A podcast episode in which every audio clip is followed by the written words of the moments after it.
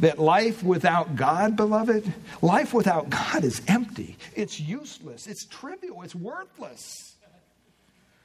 Right? I mean, Solomon says it's the vanity of all vanities. If a man lives for a hundred years and he yet does not know God, he's just like a piece of useless chaff, blown away, forgotten. Mm. With a new year in front of us, it's good to understand how to start it in righteousness and avoid the opposite, as we'll see next on Graceful Truth.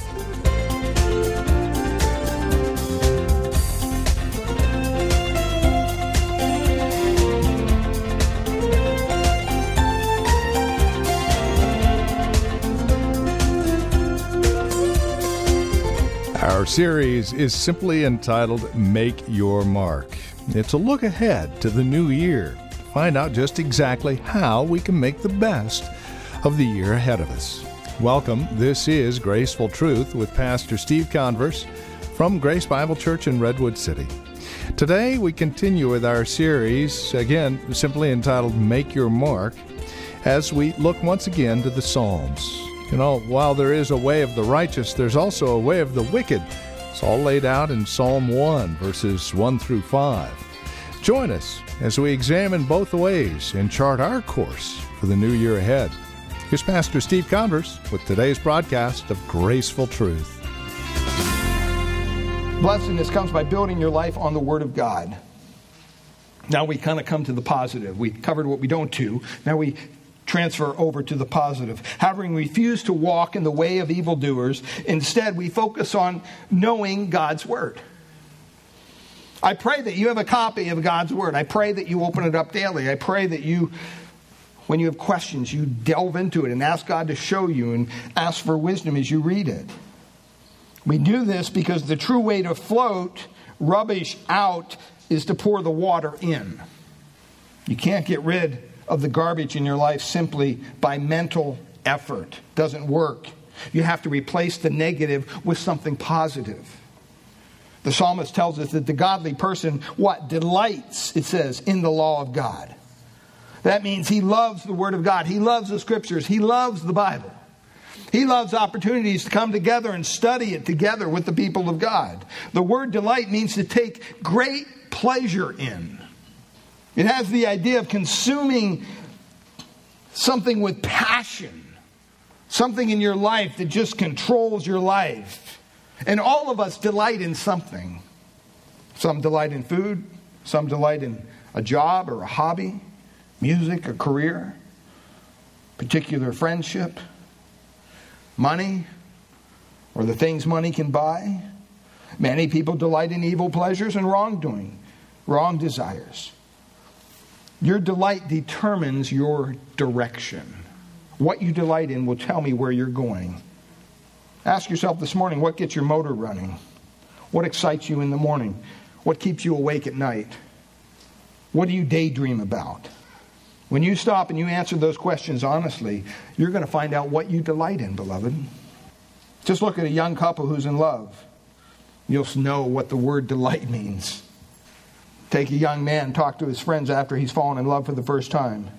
What do they tell you? He's not even the same guy. He's changed.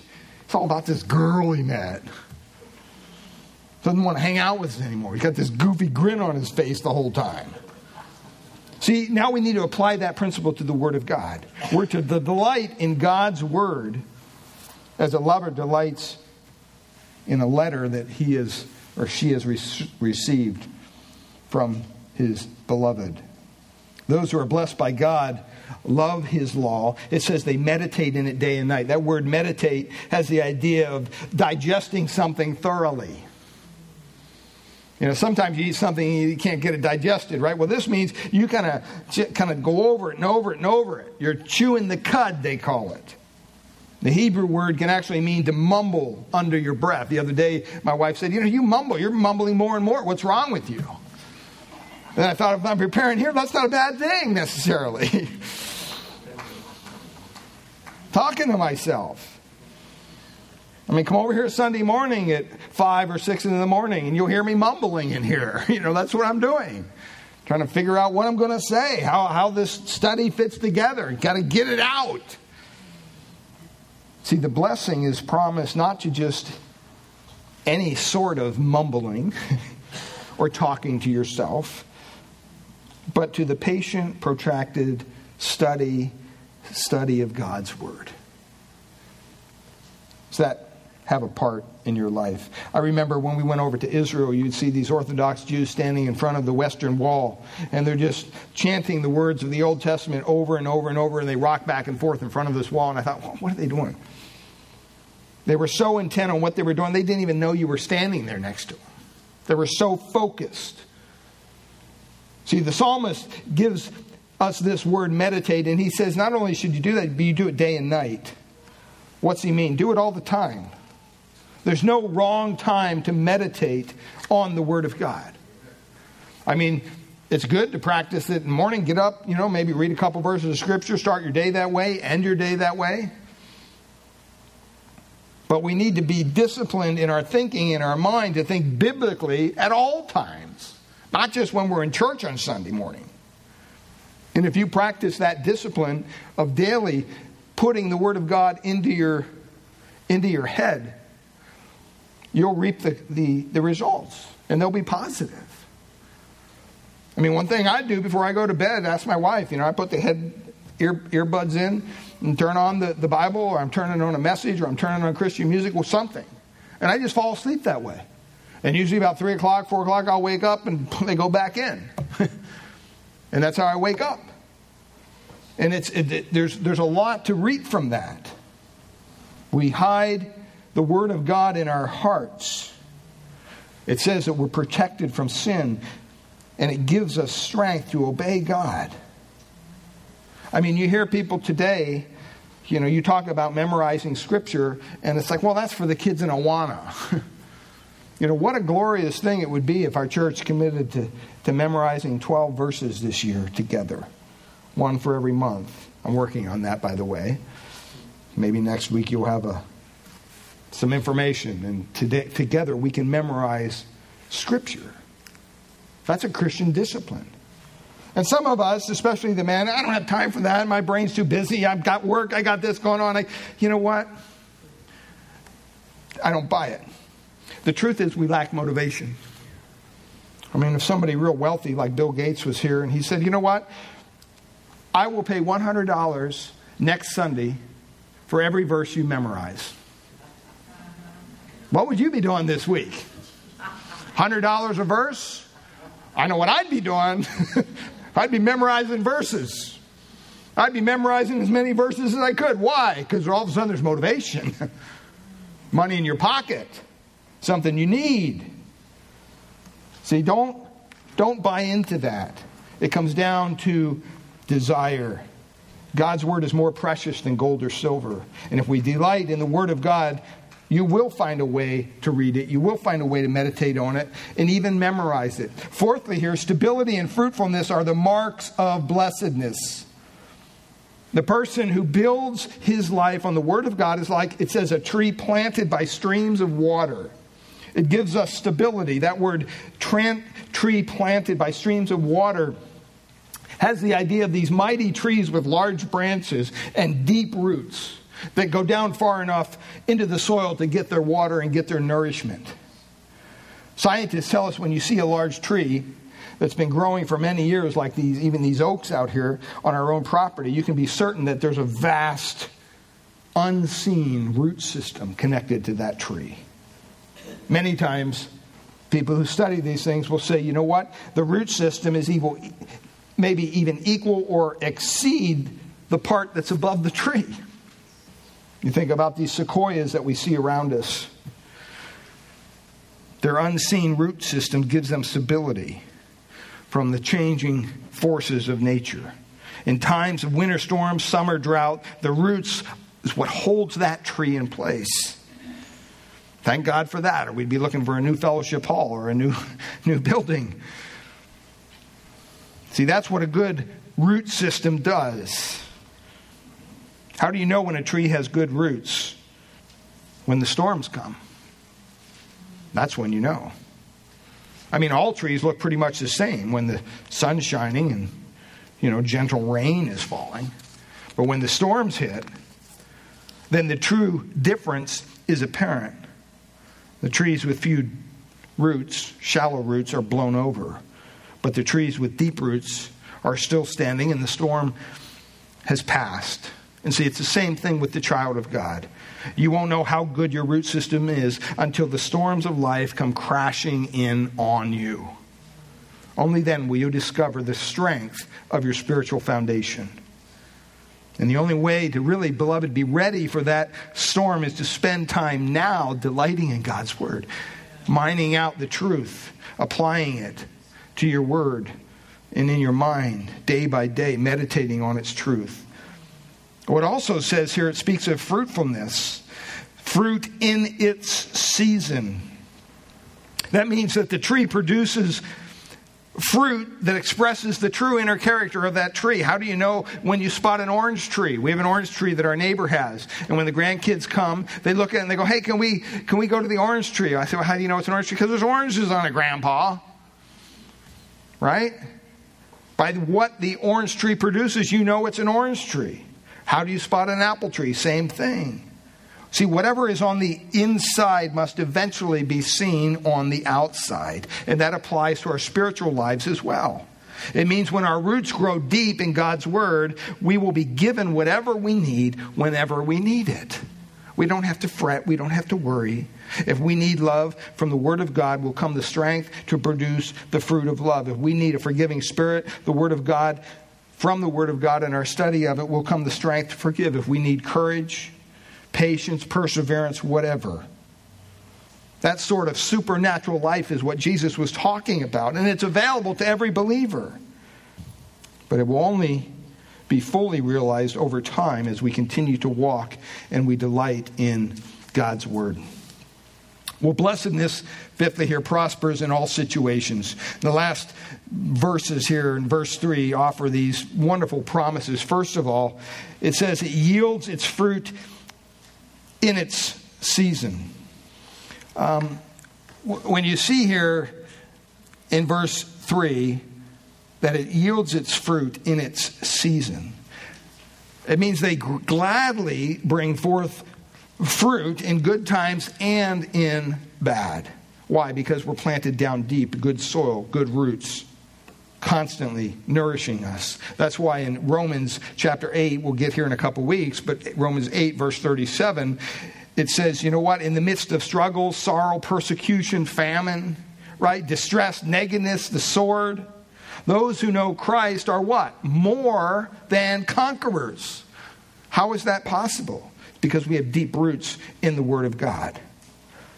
In this world, you're going to face disappointment, you're going to face sorrow, you're going to face rejection, failure, sickness, abandonment, discouragement, illness, physical weakness, and even eventually, probably death itself. But even then, beloved, we can prosper, we can thrive, we survive, and we're not destroyed. And that's because we have deep roots in the Word of God. Secondly, here it says that the leaf does not wither. The phrase really pictures a, a leafy tree that seems to be like an evergreen because its leaves are in season all year around. You need to be refreshed constantly if you're going to be this kind of a person. Constantly renewing yourself in the Word of God. You're never bored with it, you never learn too much of it. You're always looking for opportunities to partake of more of it. And then, thirdly, here, look at this. In whatever he does, he prospers. This isn't necessarily talking to mainly about spiritual, I mean, material success, but it's not exclu- excluded here. But they prosper in the sense that no matter what happens, no matter what happens in your life, you're going to find strength to go on day in and day out, and that hope will never fail. See, that's the way of the righteous. Well, quickly here, the way of the wicked. Look at verse 4 and 5. The whole truth about the human race is often found in just those two words, not so.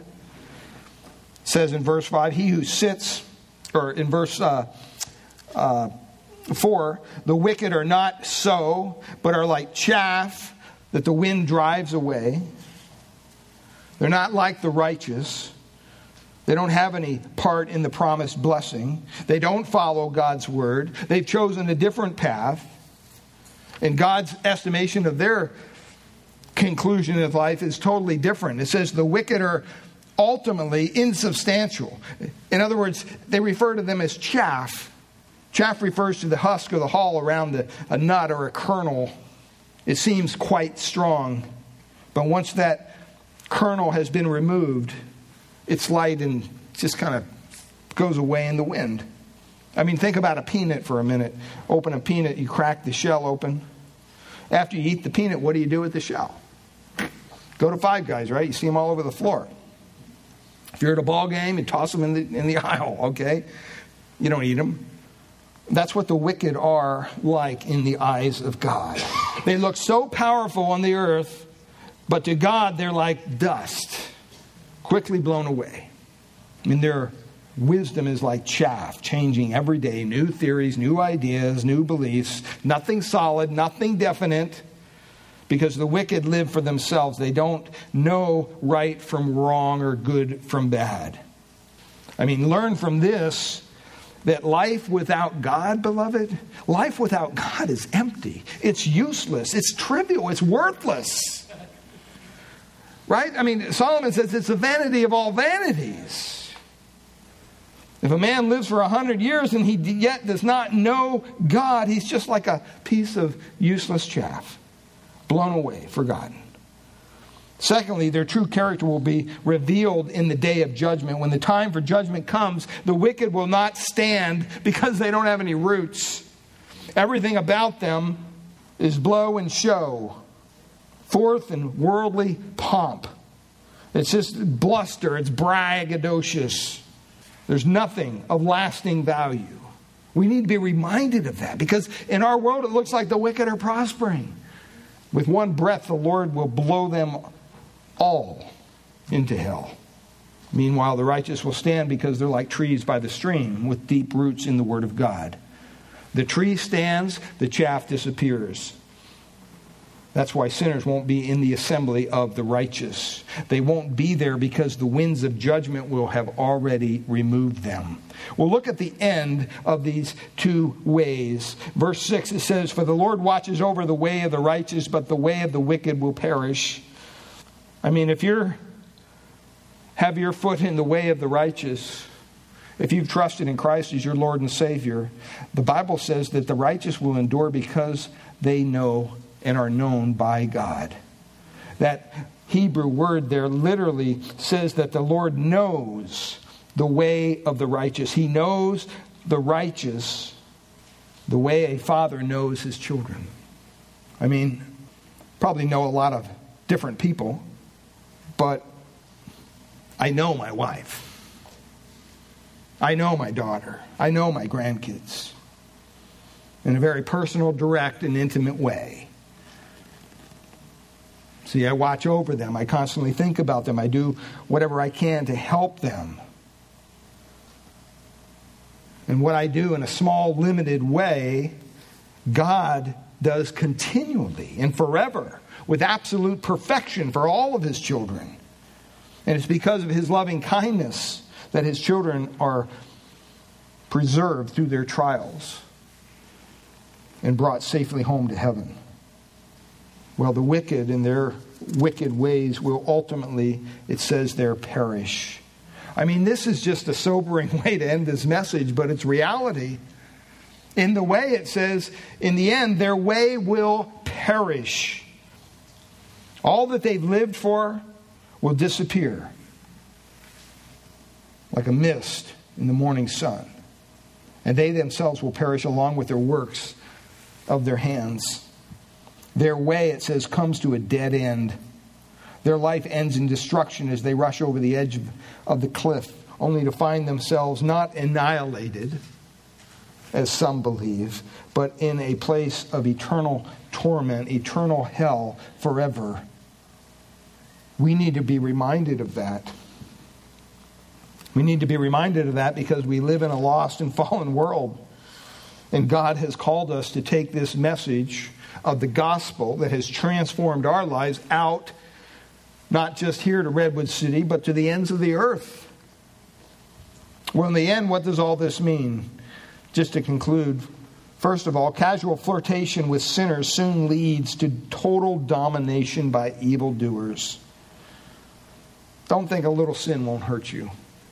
Don't think getting your counsel from someone who doesn't know Christ, well, you're strong enough as a believer. You can weed out the good and the bad. Be careful.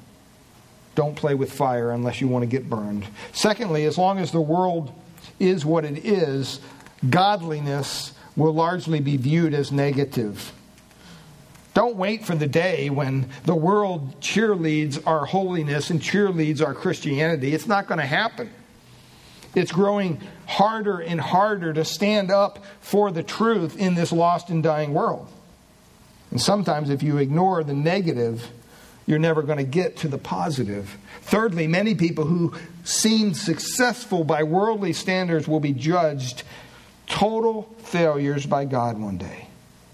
Don't compare yourself to them. You compare yourself to this book. You compare yourself to how your walk is lining up with this.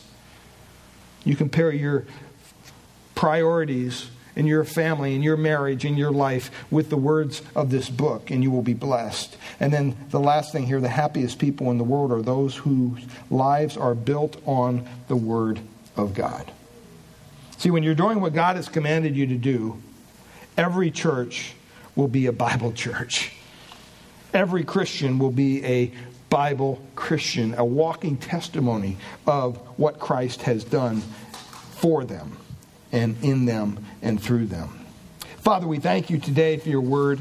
Lord, I pray as we embrace this new year that we would start off on a right footing. Lord, apart from God's word, we don't have anything to offer this world.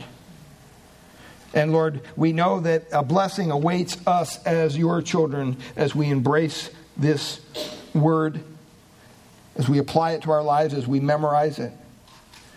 Lord, I thank you for this church being a beacon of light, a beacon of truth, taking your word seriously, and being willing to stand up in a lost and dying world, to hold forth the only answer for people's sin, the Word of God, the work of Christ on Calvary.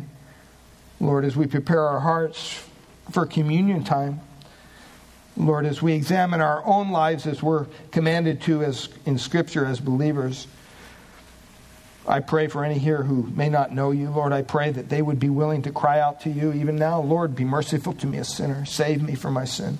Help me to embrace Christ as my Savior. Help me be freed from the shackles of sin that holds me captive. As believers, I pray that we would examine our own lives. Are we doing everything we can to reach out to a lost and dying world? Or are we growing a little too comfortable and having our church meeting once a week, smiling and say, God bless you, as we walk off into another week filled with things from the world? I pray that our weeks would be filled with your word each and every day. Father, we thank you for our time this morning. We pray this in Jesus' precious name. Amen. Well, thank you for spending time with us here today on Graceful Truth, the ministry of Grace Bible Church here in Redwood City. It's our prayer here at Graceful Truth that God would reveal His grace to your hearts through the teaching of His Word each week. And we trust you're currently involved in a Bible teaching church in your area. If not, we'd love to have you come and visit us here at Grace Bible Church in Redwood City. We meet each Sunday morning for our praise and worship service at 10 a.m.